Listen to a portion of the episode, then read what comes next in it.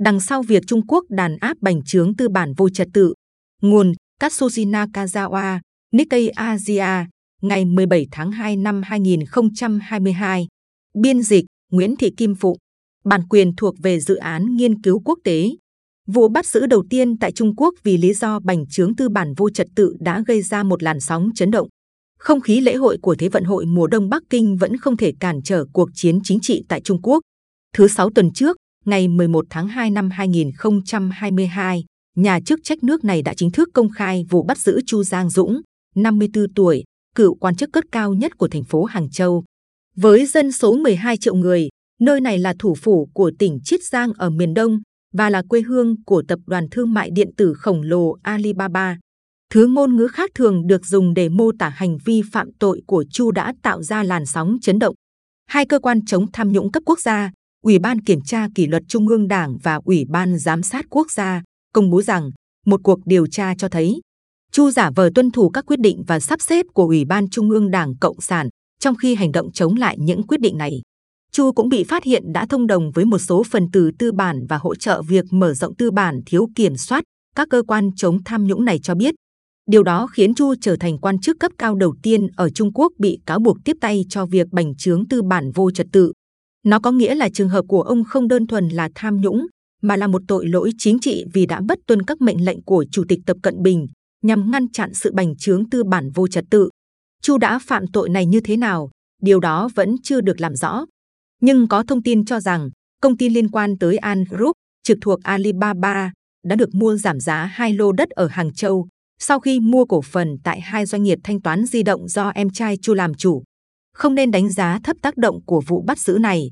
Một nguồn tin Trung Quốc quen thuộc với các vấn đề của phái Chiết Giang, một nhóm phụ tá thân cận của ông Tập, cho biết, ngay cả khi nhân vật bị bắt chỉ là con cá nhỏ, điều này vẫn sẽ ảnh hưởng lớn đến nền kinh tế Trung Quốc trong tương lai. Nguồn tin nói thêm, các quan chức địa phương sẽ không thể liên kết với các công ty tư nhân như họ đã từng làm. Sau chuyến Nam tuần nổi tiếng của Đặng Tiểu Bình năm 1992, các công ty tư nhân ở Chiết Giang đột nhiên phát triển mạnh. Nhà cựu lãnh đạo đã hồi sinh chính sách cải cách và mở cửa nổi tiếng của mình, và Chiết Giang, vốn dĩ không phải là nơi đóng trụ sở các công ty nhà nước có ảnh hưởng, đã hưởng ứng lời kêu gọi. Các khu vực như Chiết Giang đã đưa Trung Quốc tiến lên vị trí là nền kinh tế lớn thứ hai thế giới. Nhưng một cuộc điều tra quy mô lớn về quan hệ giữa chính trị và kinh doanh đã được tiến hành ở Hàng Châu vào năm ngoái. Cuộc điều tra nhắm vào khoảng 25.000 người, bao gồm cả các quan chức địa phương. Điều đó khiến thành viên của các công ty tư nhân lo lắng, họ sợ chính quyền có thể cũng sẽ đàn áp họ. Một vấn đề khác cần lưu ý là Chu là một cán bộ đảng tương đối trẻ, người đã thăng tiến tại Chiết Giang, thành trì chính trị của tập. Chu đã bị cho ngã ngựa dù ông thuộc phái Chiết Giang, còn được gọi là phái Chiết Giang Tân Quân. Tác động của việc tập nhắm vào một trong những đồng minh của chính mình là rất lớn. Hơn 9 năm đã trôi qua kể từ khi tập trở thành nhà lãnh đạo cao nhất của Trung Quốc. Nếu ông vẫn tiếp tục giữ chức vụ của mình sau đại hội toàn quốc của Đảng Cộng sản vào mùa thu năm nay, những người còn hiện diện xung quanh ông đều sẽ là những phụ tá thân cận do chính tập tuyển chọn. Tuy nhiên, không phải tất cả các trợ lý thân cận đều có thể nhận được vị trí công việc tốt, đơn giản vì số lượng các vị trí đó là có hạn. Một số thành viên của cái gọi là tập phái, trong đó phái Chiết Giang là nòng cốt, chắc chắn sẽ thua cuộc. Chu có thể chính là nạn nhân đầu tiên của cuộc đấu tranh nội bộ liên quan đến vấn đề này. Việc tập xuống tay khắc nghiệt với một thành viên của phe mình là một thông điệp rằng các lực lượng chính trị không thân cận với ông sẽ còn bị trừng phạt nặng tay hơn nếu họ vi phạm pháp luật. Kể từ khi bành trướng tư bản vô trật tự trở thành cụm từ được chú ý vào năm ngoái, đã xảy ra một cuộc đàn áp khốc liệt chống lại những gã khổng lồ công nghệ và các công ty giáo dục tư nhân. Một số nhà kinh tế đã lo ngại rằng các chính sách như vậy có thể dẫn đến việc phủ nhận tư bản hay vốn là một chức năng của nền kinh tế. Họ đặt câu hỏi liệu tư bản giờ có phải là kẻ thù của Trung Quốc hay không.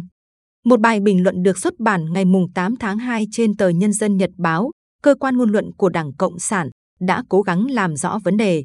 Bài báo trích dẫn một tuyên bố được đưa ra sau hội nghị công tác kinh tế trung ương gần đây, trong đó nói rằng ngăn chặn tình trạng bành trướng tư bản vô trật tự không có nghĩa là cắt bỏ vốn hoàn toàn.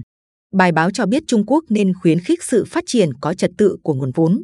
Nhưng phát triển có trật tự là gì và nó khác với phát triển vô trật tự như thế nào? Điều đó căn bản là tùy thuộc vào ý định thay đổi liên tục của Đảng Cộng sản. gần như có một hệ thống đèn giao thông dành riêng để kiểm soát vốn. Đèn đỏ có nghĩa là dừng, đèn xanh có nghĩa là đi, và hệ thống này được vận hành bởi Đảng Cộng sản dưới thời tập. Chẳng có quy tắc nào được chỉ định trước. Một trí thức Trung Quốc am hiểu lịch sử phát triển nền kinh tế thị trường xã hội chủ nghĩa của nước này cho biết, tư bản nào tốt, tư bản nào xấu sẽ được xác định dựa trên quan điểm chính trị trong tương lai. Tập muốn nhuộm màu sắc cá nhân của mình lên cả những lĩnh vực như vốn. Tư bản theo đuổi lợi nhuận và không nên phân biệt tư bản tốt hay tư bản xấu. Nhưng đó không phải là câu chuyện ở Trung Quốc. Các chi bộ của Đảng Cộng sản được thành lập ngay cả trong các công ty tư nhân, cho phép Đảng kiểm soát mọi thứ. Ủy ban Kiểm tra Kỷ luật Trung ương, cơ quan đã bắt giữ Chu, thường được cho là cơ quan giải quyết những vụ vượt đèn đỏ. Nếu có thông đồng với tư bản thì đèn đỏ sẽ sáng lên. Một tổ chức đáng chú ý khác là Cục Quản lý Không gian mạng.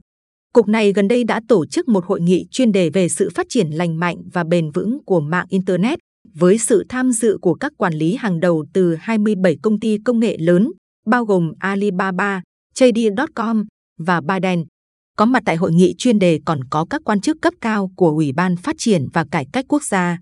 Tiền thân của ủy ban này là Ủy ban Kế hoạch Nhà nước, cơ quan có nhiệm vụ xây dựng nền kinh tế kế hoạch xã hội chủ nghĩa. Các yếu tố của nền kinh tế bị kiểm soát hay nền kinh tế kế hoạch hóa hiện đã bắt đầu thâm nhập thế giới Internet. Hôm thứ Ba, Trung Quốc đưa ra các quy định mới, yêu cầu bất kỳ công ty Internet nào có dữ liệu của hơn một triệu người dùng đều phải tham gia một cuộc đánh giá bảo mật của cơ quan chức năng trước khi niêm yết ở nước ngoài. Chuyến Nam tuần của Đặng Tiểu Bình kéo dài từ ngày 18 tháng 1 đến ngày 21 tháng 2 năm 1992. 30 năm kể từ ngày đó, mức độ tự do trong nền kinh tế thị trường xã hội chủ nghĩa đã tăng dần qua ba đời lãnh đạo liên tiếp, Đặng, Giang Trạch Dân và Hồ Cẩm Đào. Nhưng, hiện nay, dưới thời tập, sự tự do đó đang đứng trước một bước ngoặt lớn.